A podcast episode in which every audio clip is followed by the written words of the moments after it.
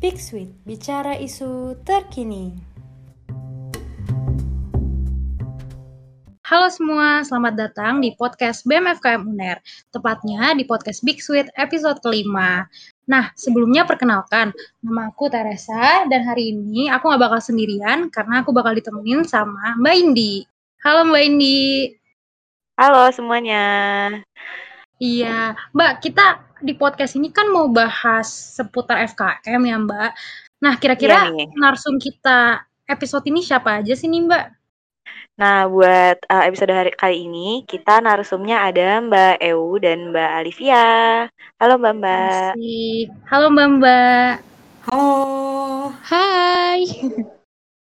Oke, mungkin kan kita belum kenal ya Mbak. Katanya eh, tak kenal maka kata sayang. Mungkin kita boleh kenalan dulu kali ya Mbak. Apa dulu nih? Boleh banget, boleh banget. Olivia dulu aja deh. Iya, boleh, boleh. Eh, terima kasih semuanya. Halo, selamat malam. Assalamualaikum warahmatullahi wabarakatuh. Perkenalkan nama aku Alivia Hera, mahasiswi FKM UNER angkatan 2018 dan saat ini masuk di minat PKIP 2021. Salam kenal semuanya. Silakan Mbak Eu. Halo Mbak Livia. Oke. Hai Mbak Olivia. Oke, kalau aku hai semuanya, kenalin aku Eurika. Eh, sekarang oh aku mahasiswa gizi angkatan 2017. Eh, sekarang cuma tinggal nunggu yudisium aja. Doain ya, semoga dilancarkan. Amin. Amin. Amin. Amin. Oke, kita langsung ke ini ya pembahasan pertama ya. Uh, kita pengen tahu nih buat Mbak Alivia sama Mbak Eu itu uh, sebenarnya waktu masuk FKM tuh motivasi awalnya apa sih? Boleh dong ceritain. Wah, boleh-boleh. Mungkin dari Mbak Eu dulu kali ya, yang lebih angkatannya lebih di atas, biasanya pengalamannya lebih banyak nih, ceritanya lebih banyak nih. Gimana Mbak Eu? Oke, Monggo. eh, kalau aku sebenarnya kurang bisa dibanggakan ya cerita awalnya itu sebenarnya. Jadi kalau aku, aku dulu masuk FKM itu karena dulu kan jadi gini, aku dulu pengennya jadi dokter dong, pengennya masuk FK gitu kan. Seperti biasa kisah seorang anak FKM. Nah, eh, waktu itu aku milih tuh pilihan satu, aku lupa sih sekarang aku milih apa. Pokoknya pilihan satu, pilihan dua itu FK Univ mana gitu. Nah, pilihan tiga itu aku mikir gini kayak masa pilihan tiga FK UNER? Kan kayak nggak masuk akal gitu ya. Kayak kayak sombong banget sorry gitu. Nah akhirnya aku kayak mikir apa ya? Ya udahlah aku masukin aja tuh gizi gizi. Nah waktu keterima aku keterima gizi. Terus itu kayak uh, gizi FKM. Oh, ternyata gizinya tuh gizinya di UNER itu masuknya ke FKM dan bahkan saking aku nggak pernah tahu apa-apa itu, aku bahkan nggak tahu kampus C itu tuh di mana. Kayak aku bahkan baru tahu kayak oh UNER ternyata ada tiga kampus ya gitu. Saking kayak dulu tuh itu bener-bener random waktu aku apa sih kayak aku lagi milih milih jurusan gitu loh. itu kurang menarik memang maaf ya pendengar. Berarti iseng-iseng berhadiah gitu ya Mbak. Betul, kayak tiba-tiba Iya. loh gizi FKM UNER. Gitu. Iya, itu kayaknya sering terjadi di anak FKM sih ya Mbak. Pilihan pertamanya FK-FKG, terus pelariannya FKM. Iya bener tuh kayak gitu tuh. Aku juga. Aku juga. Oke oke, gimana nih kalau Mbak Alivia? Oke, eh, mungkin ceritaku sedikit berbeda dari mbak-mbak yang tiga ini ya. Jadi emang FKM UNER itu adalah pilihan pertama aku di saat eh, SNPTN. Alhamdulillah rezekinya di UNER. Eh, Oh, kenapa tepuk alasan tangan dulu kita, kita tepuk tangan dulu nih. Ini, Wah, ini ini sangat keren nih. Keren Enggak, enggak. Ya Allah. Em, ya, terima kasih mbak-mbak semuanya untuk apresiasinya ya.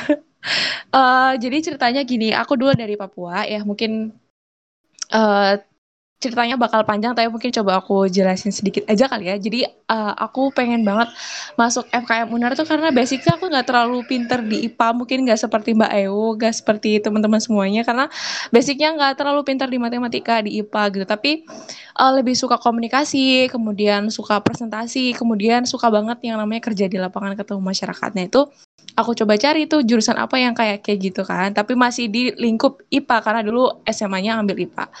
Uh, terus alasan lainnya karena mengingat dulu di Papua itu banyak banget masalah kesehatan gitu ya, tapi masalah kesehatan ini bukan hanya dipengaruhi karena kesehatan aja gitu, banyak banget determinan yang uh, sangat keren banget dan sangat baik sekali gitu untuk di, di um, perbaiki gitu ya, mulai dari sosial, ekonomi, dan itu berpengaruh terhadap kesehatan masyarakat di sana. Mungkin kalau teman-teman tahu di Papua tuh sering banget yang namanya kasus malaria, nggak habis-habis ya kan. Programnya kurang apa sih ya? Uh, di Papua itu ada PT Freeport gitu ya, uh, tambang emas gitu, terus UMR-nya juga tinggi di sana, tapi ternyata permasalahan kesehatan yang itu-itu aja masih terus terjadi gitu. Jadi itu adalah salah satu alasan gitu ya kenapa pilih FKM dan uh, alhamdulillahnya dikasih rezeki masuk di UNER gitu sih ceritanya. Asal mulanya kenapa FKM UNER atau kesehatan masyarakat lah gitu. Wah, keren ya Mbak Indi ya. Iya, keren banget nih benar-benar berangkat dari permasalahan di lingkungannya gitu ya. Iya. Nah, kalau um, culture FKM nih Mbak, kira-kira ada apa aja sih Mbak yang Mbak tahu culture FKM UNER kalau lebih uh, budaya detail. FKM UNER gitu. Iya, budaya FKM UNER. Mm -hmm. Banyak gak sih Mbak Eu? Banyak banget ya. Um, ya banget. Paul, mungkin kalau misalkan kita ketemuan gitu ya, oh secara offline karena mungkin pandemi gak bisa ketemu secara langsung, mungkin teman-teman dari mahasiswa baru terutama ya bakal ngerasain feel-nya jadi anak mahasiswa kesehatan masyarakat tuh kayak gimana. Mau anak gizi, mau anak kesehat, uh, mau anak ilmu kesehatan masyarakat pun pasti akan ngerasain hal yang sama gitu. Culture-nya yang paling terasa banget, mungkin nanti Mbak Eu bisa nambahin gitu ya, adalah ketika uh, anak kesehatan masyarakat itu organisasi gitu. Keren banget bisa sampai malam larut gitu ya walaupun nggak selarut teman-teman di kampus B karena kampusnya itu agak sedikit uh, jam jam kerja jam kerjanya tidak se tidak selama di kampus B yang masih ramai kalau larut banget gitu. Tapi di kampusnya ini sering kali uh, kita kalau organisasi itu bisa sampai malam banget hanya untuk membahas besok prokernya mau kayak gimana gitu. Briefing kemudian rapat-rapat uh, kepanitiaan dan lain sebagainya itu yang feel yang paling pertama kali aku rasain pas masuk di kesehatan masyarakat. Culture-nya itu Mbak Masnya itu sangat apa ya, sangat membantu adik-adiknya itu untuk ayo organisasi kita kerja bareng. Bahkan strata, strata saat uh, kita berorganisasi itu nggak seberapa terasa gitu ya menghormati yang lebih tua itu pasti ya itu udah kewajiban. Tapi uh, untuk merangkul gitu ya Mbak Masnya keren banget sih paling bisa banget untuk merangkul adik-adiknya gitu ya adik-adik organisasinya. Gitu sih. Kalau Mbak Mbak Eu gimana Mbak Mbak Eu ini termasuk orang yang organisasi organisasiawan. Aktif organisasi jadi mungkin pengalamannya banyak Um, kalau misalnya dari aku ya, culture FKM yang menurutku unik adalah uh, ketika kita manggil kakak tingkat sih menurutku. Kayak mungkin kurang tahu sih kalau fakultas lain mungkin kayak manggil kak kak gitu ya. Tapi kalau di FKM itu kayak kita uh, manggilnya tuh mbak mas gitu. Jadi kayak uh, mau dari mana gitu, mungkin dari luar Jawa. Kadang-kadang juga manggilnya tetap mbak mas gitu. Dan uh, itu bikin kita ngerasa kayak oh aku beneran lagi di Surabaya kayak Surabaya banget gitu loh karena manggilnya Mbak Mas gitu terus uh, yang iya, kedua betul, betul. kalau menurut aku ini mungkin yang yang unik dari FKM adalah uh, kartu parkir ya nggak sih Oh mungkin mahasiswa oh, iya, bener ya.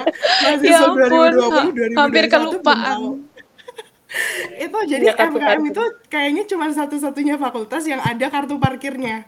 Jadi kayak kalau kamu nggak ada kartu parkir, udah mending nggak usah kuliah. eh salah, bukan ya? Maksudnya kalau jadi alasan dong, jadi alasan nggak kuliah. kayak absen, maaf pak, absen. Alasannya nggak bawa kartu parkir. jangan jangan. Uh, cuman kalau nggak bawa kartu parkir tuh kayak bingung gitu loh, karena kita nggak bisa masuk gitu kan ke kampus gitu sih. Uh, terus yang ketiga menurutku adalah uh, salah satu ciri khas dari FKM adalah uh, semuanya ungu gitu. kayak uh, kayak di luar ungu, terus ntar kayak pinggiran tangga juga dibuat ungu kayak gitu sih kayaknya ya nggak sih kalau FKM itu? Iya ya setuju ya, setuju. Ya semuanya ungu ungu. Ikoniknya ungu, ungu gitu. emang ya. Iya. Iya FKM kan kampus ungu ya. Betul iya. Gitu Wah, aku jadi penasaran nih ya Mbak. Belum pernah ke FKM soalnya. Ya, Teresa nanti coba pas ke FKM pas sudah masuk nanti ini jangan lupa bawa kartu parkir ya. Nanti nggak bisa dimasuk kelas kalau nggak bawa kartu. Masih ada nggak kartu parkirnya Mbak Mbak Mbak ini masih masih nyimpen nggak? Masih nggak sih? Aku Oh, nggak punya kartu parkir, aku nggak punya 2020. motor. Oh. Oh, Itu kalau mau pinjam Jadi ke tinggal kenangan. susah loh guys. kalau mau Iya, pinjam ke susah banget, harus Mbak. pinjam KT- harus kasih KTP gitu. Iya bener banget ya Allah ingat banget pas masih zaman offline ya. Seru banget kalau Iya, offline ini mungkin Teresia bakal offline. harus harus ngerasain. Kayaknya kalau offline tuh feel seorang mahasiswa tuh bakal dapat banget sih. Tapi ya semoga doa aja ya Mbak semoga eh, lekas pandemi udah sel- lekas selesai terus bisa ketemuan bareng gitu secara offline. Amin. Ya, Amin, amin. amin, amin. Kan tadi ini ya, tadi kan Mbak Alivia sempat bahas nih tentang organisasi tempat sempat disinggung sedikit. Nah, eh, buat Mbak Alivia sama Mbak Eu ini pengalaman organisasinya apa aja sih selama kuliah di FKM? Boleh diceritain. Eh, mungkin aku dulu kali ya. Jadi kalau aku, eh, jadi kalau waktu aku maba, eh, maba itu aku berarti tahun 2017 ya. Waktu tahun 2017 itu aku kayak anak yang aku nggak mau organisasi, aku akan kuliah dengan rajin gitu.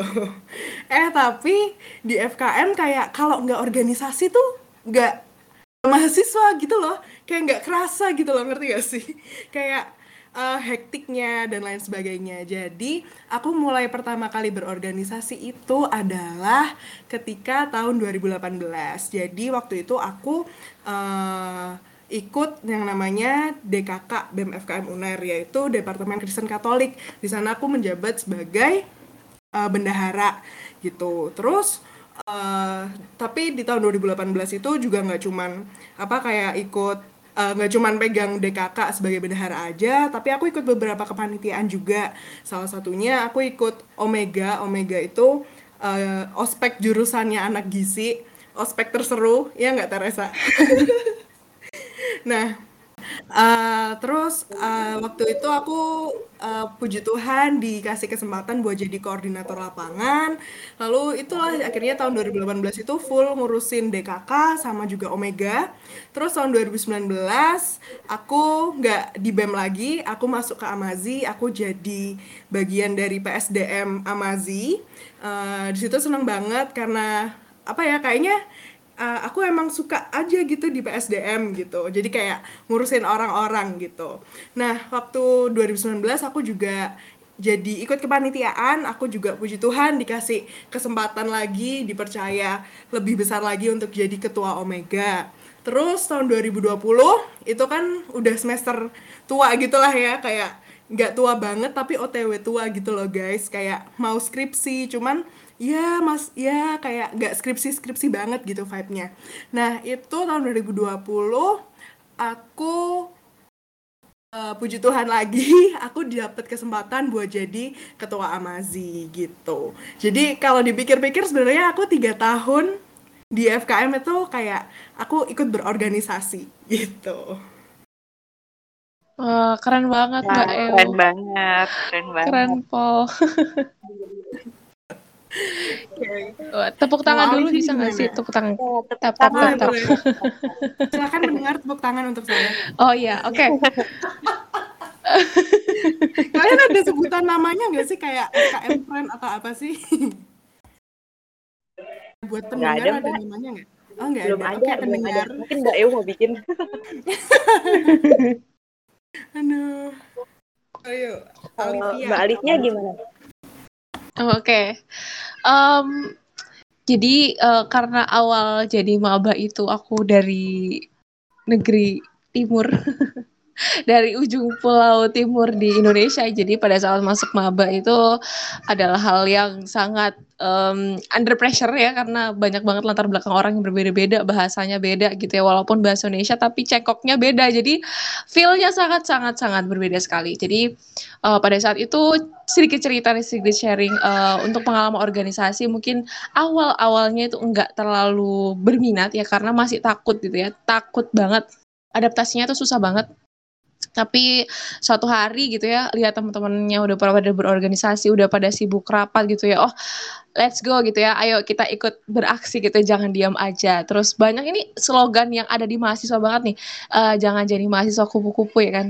Harus ya minimal ada rapat-rapat dikit lah organisasi dikit lah gitu ya. Oke kita uh, ambil aksi pas itu mencoba memberanikan diri banget pertama kali organisasi aku ikuti itu adalah APH uh, eh, APH ini Ambassador of Public Health, salah satu klub yang dibawahi oleh Departemen Kesma BMFKM UNER. Jadi tahun 2018 itu aku coba untuk ikut ya, ikut secara nekat banget, ikut APH, ikut tesnya, kemudian ikut uh, beauty classnya dan lain sebagainya sampai keterima lolos jadi 10 besar.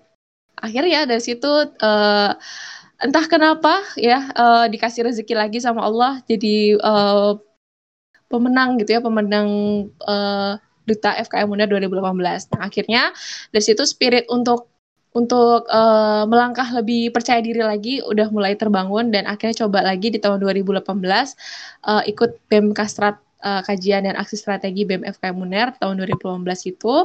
Uh, nah, dari 2018 itu tuh lumayan hektik untuk ikut organisasi, coba untuk ikut kepanitiaan di departemen juga kayak HKN ya. Bentar lagi mau HKN juga nih. Jangan lupa ya pendengarnya untuk ikut HKN daftar. Terus uh, dari situ ikut kepanitiaan aja, kepanitiaan kayak uh, Bitop kemarin sempat ikut, terus menghadiri beberapa kegiatan MC moderator karena uh, pada situ kan ikut APH jadi sering banget di uh, diajak untuk jadi MC moderator dan uh, saat ini masih ikut organisasi uh, aktivis muda beasiswa Cendikia Basnas. Jadi sampai akhir tahun uh, berkomitmen untuk di sana. Itu sih Oh sama satu lagi ikut uh, eh, UKM seni religi nasyid kalau teman-teman tahu yang akapela tapi versi lagu religi. Nah itu dia. Itu mungkin nggak se nggak se wow Mbak Ew gitu ya tapi uh, sometimes perjalanan orang beda-beda. Nah, ini mungkin satu kunci buat teman-teman maba yang mungkin mendengarkan podcast ini gitu ya.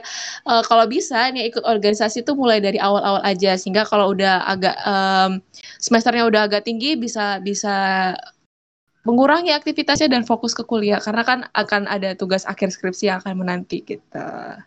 Itu sih Mbak-mbak. Wah, keren banget ya ini Mbak Eu sama Mbak Livia. Nah, kalau tadi ngomongin organisasi, mungkin aku pengen nanya nih Mbak, kalau pekerjaan yang diinginkan setelah lulus dari FKM UNER apa ya? Uh, kalau pekerjaan, kalau dari, uh, motivasi aku ikut kesehatan masyarakat insya Allah masih konsisten sampai sekarang. Jadi motivasi untuk, uh, ketika lagi down, terus motivasinya adalah untuk kembali lagi ke ke pulau timur Nusantara gitu ya, untuk bisa mengabdi di sana. Uh, jadi, uh, cita-citaku, uh, pekerjaan yang ingin aku raih setelah lulus ini pengennya bisa menjadi promotor kesehatan di daerahku di Timika, Papua. Tapi mungkin untuk waktu dekat pengennya di Surabaya dulu untuk nyari pengalaman, untuk mencari ya uh, sometimes teori dengan aplikasi kan tidak selalu berjalan seiringan ya. Jadi cari pengalaman yang lumayan dulu sebelum melangkah ke medan yang lebih berat di Timika gitu. Mbak Ew silakan Mbak Ew. Ini Mbak Ew yang mau lulus ini mau udah ancang-ancang apa nih Mbak Ew? aduh, aduh, pertanyaannya kayaknya kayak uh, bikin galau gitu ya. Jadi kayak oh iya PR, PR belum dipikir nih gitu. Um, kalau aku jadi uh, ketika aku gagal jadi dokter gitu ya, maka tentu saja aku masih pingin punya uh, kayak punya kesempatan buat kerja di rumah sakit ya kan. Nah, untungnya ketika kita masuk gizi, kita tuh punya banget kayak apa ya kesempatan buat kerja di rumah sakit dan ketemu kayak apa ya kayak kita uh, kita ada kesempatan juga buat intervensi ke pasien yaitu dalam bentuk asuhan gizi klinis. Jadi uh, mungkin setelah ini gitu ya kalau misalnya emang ini jalannya gitu kayak aku pengennya sih aku akan jadi dietitian gitu sih yang kerja di rumah sakit kayak gitu Amin, amin. Semoga ke, ke tercapai Mbak Ew. Semoga tercapai. Amin. Semoga iya. tercapai cita-citanya ya. Hmm. Tapi sebenarnya kalau nggak jadi di dietitian gitu ya, mungkin aku tuh juga apa ya kayak uh, pengen contribute to to the community gitu loh guys. Jadi uh, aku juga pengen kayak uh, satu hal yang aku sadari adalah gini, stunting di Indonesia itu kan tinggi gitu ya. Bayangin anak-anak di Indonesia tuh ternyata uh, mereka itu pendek gitu kan. Mereka tuh banyak yang stunting. Nah, uh, gimana sih cara aku ngubah itu adalah uh, aku akan bisa memberikan banyak kontribusi ketika aku masuk ke dalam sistem gitu. Yaitu sistem yang emang ngurusin anak-anak ini gitu ya kan. Jadi uh, kalau misalnya pun aku nggak jadi dietitian it's okay. Karena aku juga punya hati untuk uh, contribute ke masyarakat dengan uh, mungkin ntar aku bisa jadi ahli gizi di masyarakat atau mungkin kerja di Kemenkes yang kayak ikut bantuin juga misalnya dalam uh, gimana sih cara kita menanggulangi stunting atau masalah gizi lain-lainnya itu sih kayaknya impianku cita-citaku setelah ini keren gitu. keren banget keren banget ini uh, Mbak Eu uh, kan ngomong hmm. soal stunting juga nih kan ya. Ini salah satu topik yang yang cukup uh, interesting banget kalau dibahas di Papua gitu ya karena tingkat di sana tuh juga tinggi banget. Nah, sometimes mm-hmm. pekerjaan seorang ahli gizi di Papua tuh sebenarnya menurut aku uh, sepengetahuan aku tuh sangat rendah banget dan mungkin ini bisa jadi challenge buat teman-teman gizi juga ya, teman-teman kesehatan masyarakat yang masih bingung kerjanya di kota aja. Uh, sebenarnya sumber daya mm-hmm. manusia di Indonesia tuh banyak sebenarnya. Lulusan gizi, lulusan kesehatan masyarakat di Indonesia tuh banyak. Tapi sometimes dari kita itu uh, tidak sampai uh, berkeinginan atau berpikiran untuk bisa bekerja uh, di luar Pulau Jawa gitu. Ya. Jadi sumber daya manusianya masih kurang merata. Nah ini mesti bisa jadi challenge dan PR buat pemerintah juga supaya membenarkan sistem agar uh, mahasiswa-mahasiswa kita itu lulusan-lulusan terbaik UNER gitu ya bisa berkontribusi nggak cuma di kota aja tapi di daerah-daerah daerah-daerah tertinggal, daerah-daerah terpencil yang punya yes, masalah kesehatan yang butuh butuh butuh banget nih usahanya Mbak El, butuh banget pemikirannya uh, Mbak Nindi, Mbak Indi, terus Mbak Teresia gitu ya, dan kita semua dan butuh banget kontribusi kita, tenaga kita gitu ya. Iya nggak sih Mbak? Cuma sometimes pemerintah yes, tuh yes, um, kurang melindungi, ya kan, kurang memberikan yeah, perlindungan kepada orang-orang. Jadi uh, ya nggak nggak salah kalau mahasiswa uh, agak sedikit takut ya riskan untuk pergi keluar pulau gitu. Apalagi di Papua nih ada kasus yang terbaru kalau Mbak Mbak tahu yang di Papua tuh uh, bidan dan suster di daerah uh, konflik pada saat itu dia niaya ya. Jadi agak sedikit menurun ya semangat saya gitu ya untuk pergi ke daerah uh, terpencil untuk ikut berkontribusi terhadap kesehatan di sana. Tapi ya ini jadi PR pemerintah juga masukan nih. Barangkali pemerintah mendengarkan ya, podcastnya BEM FKM ya kan ya. Jadi ya, sekalian amin. Bapak Bapak Bapak Presiden gitu ya ngapunten barangkali bisa diperbaiki sistem perlindungan dan keamanan buat SDM Yo, iya. di daerah-daerah pelosok gitu sih. Asik nggak tuh Mbak? Penjaraannya jadi nggak soal FKM berat aja ya? jadi berat. Mantap banget nih Mbak Eu Mbak Livia ya Mbak. Um, Mbak mau nanya lagi nih, kan Mbak Alivia sama Mbak Ewu ini uh, udah ini ya, udah di tahap di apa ya? Sudah mau mendekati penghujung dari masa perkuliahan gitu. Nah, selama Mbak-mbak ini kuliah di FK, di FKM, dapat pelajaran berharga apa aja sih? Pengen tahu nih. Uh, kalau aku aku dulu nggak apa-apa ya Alif ya. Jadi oh, uh, boleh banget Mbak Ewu. Thank you. Jadi kalau aku adalah uh, pelajaran paling berharga gitu ya, kayak ya tadi pertanyaan tuh nggak sih? Sorry, agak miss. Iya benar, benar mbak. Ya, pelajaran paling berharga. Uh, kalau aku adalah soal sikap sebagai ahli gizi gitu itu menurut aku sesuatu yang berharga. Aku masih ingat ketika uh, waktu itu almarhum Prof Mary beliau ngajarin kami di angkatan 2017 adalah gini, uh, ketika kamu mau mengintervensi pasien, maka kamu harus tanyakan dulu pada dirimu, apakah ini sejalan dengan etika dari ahli gizi gitu. Which is ternyata kadang-kadang uh, kita sering lupa gitu loh sebagai ahli gizi kayak ya mungkin kita kayak tahu gitu ya oh ya ini harusnya gini gini gini gini gini. Padahal kadang itu itu tuh bukan sebagian dari uh, apa ya kayak tupoksinya kita gitu. Jadi uh, kita tuh kayak nge iya iya iyain aja tapi ternyata bukan tupoksinya kita. Misalnya nih kayak kita kita dulu mungkin si Indi sama Teresa kan udah pernah dulu ya belajar kayak gimana senensi darah gitu kan. Kita kan dulu belajar kan. Nah tapi uh, ternyata itu bukan tupoksinya ahli gizi. Jadi sebenarnya kita nggak bisa ngelakuin itu. Dan uh, karena Prof. Mary waktu itu bilang kayak gitu itu jadi kayak peganganku gitu loh. Ketika misalnya uh, kayak ini benar nggak ya? Apa yang aku lakukan ini kira-kira benar nggak ya? Apakah ini sesuai dengan etika? Bahkan bukan cuma dalam uh, apa ya dunia sebagai ahli gizi ya tapi dunia sebagai masyarakat masyarakat Indonesia gitu ya. Kayak kalau aku seperti ini kira-kira ini benar nggak ya? Ini kira-kira uh, tertib gak ya? Ini masuk ke etikanya gak ya? Kayak gitu sih kalau menurut aku. itu pelajaran paling berharga yang pertama ya.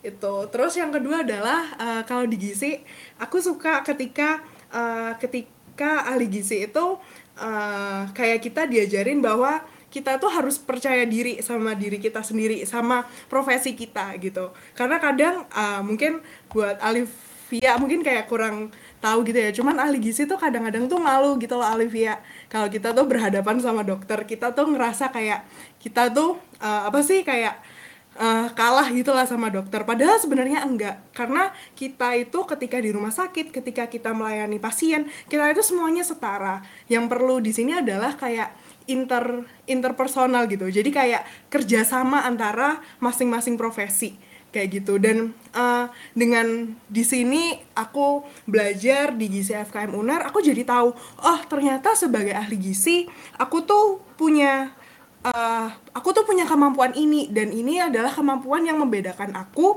dengan profesi lainnya. Dan dengan kemampuan ini aku bisa ngasih intervensi yang terbaik buat pasienku. Kayak gitu. Jadi uh, itu sih kalau dari aku ya kayak yang pertama soal etika dalam dalam kehidupan dan lain sebagainya. Yang kedua adalah uh, kepercayaan diri terkait profesiku ini, gitu. Salut, salut, masya Allah, keren banget mbak Eu. Speechless. Enggak loh.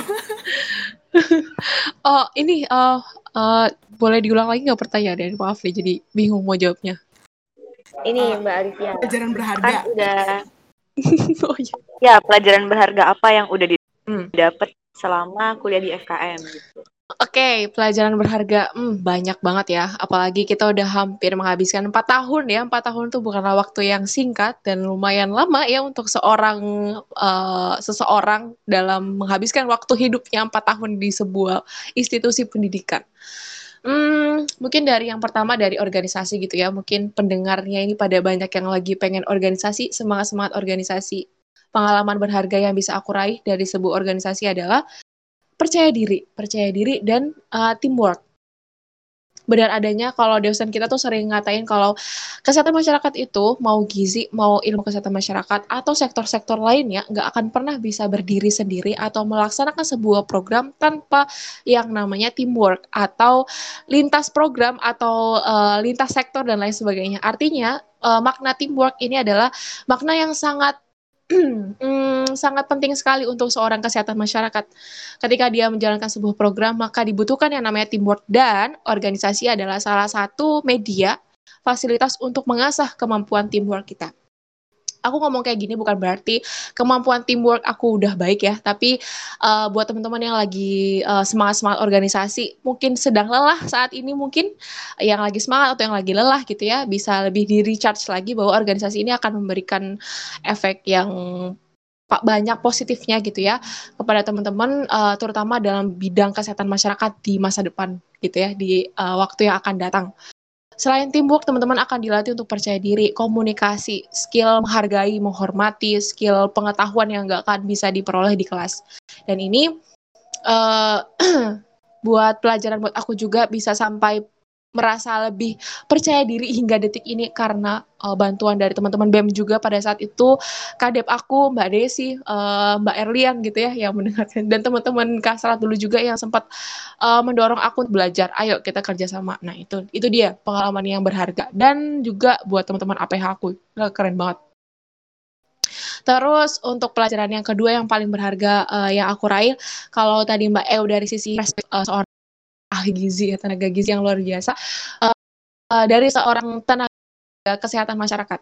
Pelajaran yang berharga yang saya raih adalah perubahan perilaku yang menjadi sebuah dasar seorang ahli kesehatan masyarakat promosi terutama pada aspek promotif dan preventif adalah tidak hanya disebabkan karena mereka tidak tahu. Uh, bukan karena masyarakat kita nggak tahu aja, tapi banyak banget aspek yang mempengaruhinya.